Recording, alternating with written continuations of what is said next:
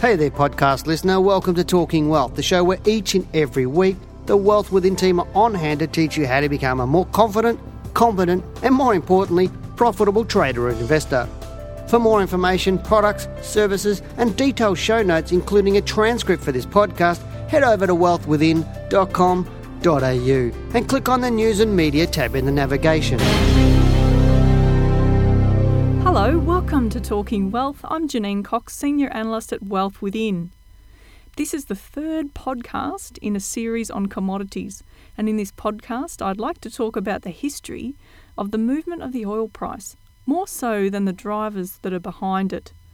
When I'm going to use history to consider possible scenarios for where the oil price may trade in, into the future, I need to make sure that my data is up to date. You need to be able to rely on your data being accurate, otherwise, what good is your forecast? For this reason, I believe in paying for good data. I've been using market analyst software for years and rely on the data that market analysts provide. If you currently trade the market, it's very important for your data to be reliable and up to date. Sometimes there are amendments made to data, therefore, it's a good idea for you to check your data is up to date before you start your analysis on any stock, market, currency, or commodity. A good software program will allow you to download the current data to confirm that what is stored on your PC is complete. Alright, when carrying out your analysis, you really ought to look back, at least for the last 10 years. I generally suggest that you use all available data to come up with the big picture view on whatever it is that you're studying. Now, in the case of crude oil, I'm looking at the futures chart and I've gone back 30 years what is interesting here is how 2002, 2007 actually and 2008 wasn't the first time that the oil price went for a very wild ride. The historical data shows how the oil price made a low in 1990 before rising approximately 173% in around just four months, which is an incredible move when you think about it. It then fell just as dramatically to wipe out prior gains in around the same time. Now, although the oil price did make a partial recovery for a time, overall it was really just trading in a long term decline. It was possible to make a profit from rises and falls. But the fall continued through to late 1998, or around eight years later, where it formed a low. The overall decline actually measured around 75% from that prior high. The overall decline was around 75% from the prior high, shown on my chart at 41.15. Comparing this to recent times, in 2007 through to around mid 2008, the oil price rose by around 195%, which is similar in terms of the degree of the rise that we saw back then. However, the move occurred over a much longer time, being around 18 months. The subsequent fall occurred in just six months, in 2008, representing a decline of around 78% from the prior high at 147.27. So, what happened next? Well, since the fall, the oil prices rebounded to, to around $115 a barrel. That happened in 2011. From there, oil traded sideways between 75 and $1.10 per barrel, and it was a real guessing game to try to work out where the oil price was likely to go next but then it fell away strongly in late 2014 to 2015, and this gave the signal that there was likely to be a much stronger decline. What is interesting, though, is how the price recently traded below $45, or just above the 1990 high on the chart. Now, remember, when you're studying the market, prior tops can often end up as support for future lows. Now, while no one has a crystal ball, you need to learn how to determine what's likely to occur in future or a couple of scenarios for any stock or market, currency or commodity that you're trading or following. When you study our courses, you will learn what some of the most important aspects of price, pattern, and time analysis are and be able to apply them to any situation. You may have heard myself or Dale talk about the most important levels on any stock or market. One of these being 50% of the all time high price, which for crude oil was 147.27, so half of that is around $73. Now, the all time high occurred in 2008.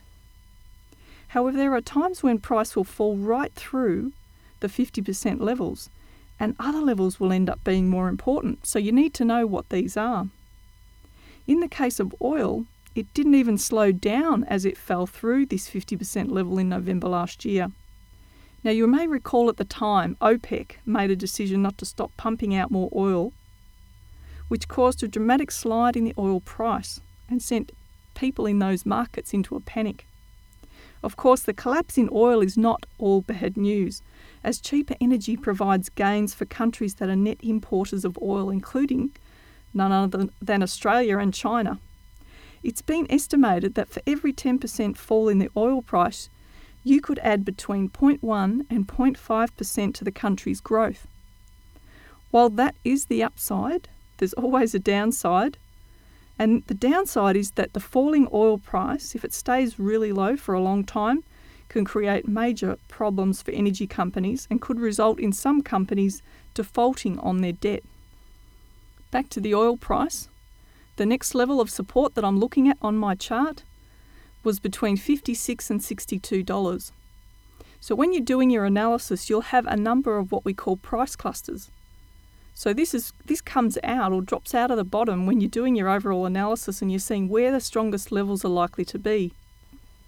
The analysis indicated that the oil price may find support at this in this zone, but instead it fell like a lead sinker to 43.58 in January this year.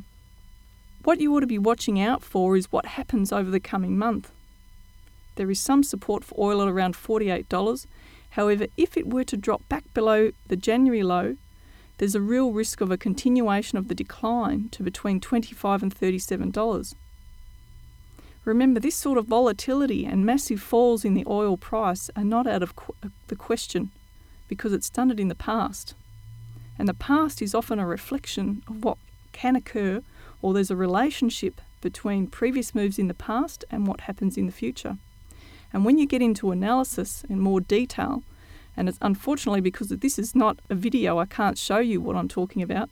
So I've got to try to keep it really simple by just telling you some of the levels that I see as important. But if it were to drop back below the January low, there's a real risk of a continuation of the decline to between 25 and $37 overlaying the way oil has unfolded in the short to medium term, as well as the longer term analysis, indicates that this zone is not out of the question for this year and possibly into 2016. However, there may be a rebound before it reaches this zone that could provide a bit more information so that we can continue to build on this picture. The more that we get data on the right hand side of the chart, the more that we can update our view. Currently, the worst case scenario for oil have a guess what it is? Well, it's $20. Now, at this point, although we don't believe that it's likely to fall that low, and 25 to $20, $37 should provide good support for the oil price if it were to continue to fall from where it is, we still have to consider what the worst case scenario is. What you have to consider when looking at the oil price is what does it mean for the related stocks in the industry now, there'll be opportunities in future to buy energy companies at very low prices. However, now would be a high risk time given that a bottom for the oil price isn't confirmed. So that means keep an eye on the stocks in this area and have your analysis up to date while you wait for a lower risk time to trade. Right now, then, consider looking for good companies for your watch list that are in areas likely to receive a benefit from the low energy prices. Now, these would include transport, mining, agriculture, manufacturing, and possibly consumer spending. And just think about the impact of the interest rate cut that we've recently had, and there could be more to come. Over the coming months, we may see the oil price find support and rebound. However, I would think it unlikely for oil to trade above $60 in the short to medium term. If it did, and you must always consider the alternative if it did, the, the price may struggle to remain there, and an early indication that a short term rebound could occur would require the price of oil to close strongly above $50 over a number of weeks. So just think about those levels, mark them on your chart. For those of you out there who study our courses already, you'll be able to apply your analysis and compare it to what I've found. Now, bearing in mind you may find slightly different levels to mine, it just depends on your perspective and what you see as important. And if you haven't studied yet, you really don't know what you're missing. It's such a fascinating area of study and can lead you to be able to support yourself through to your retirement. I'm Janine Cox, Senior Analyst at Wealth Within. Bye for now.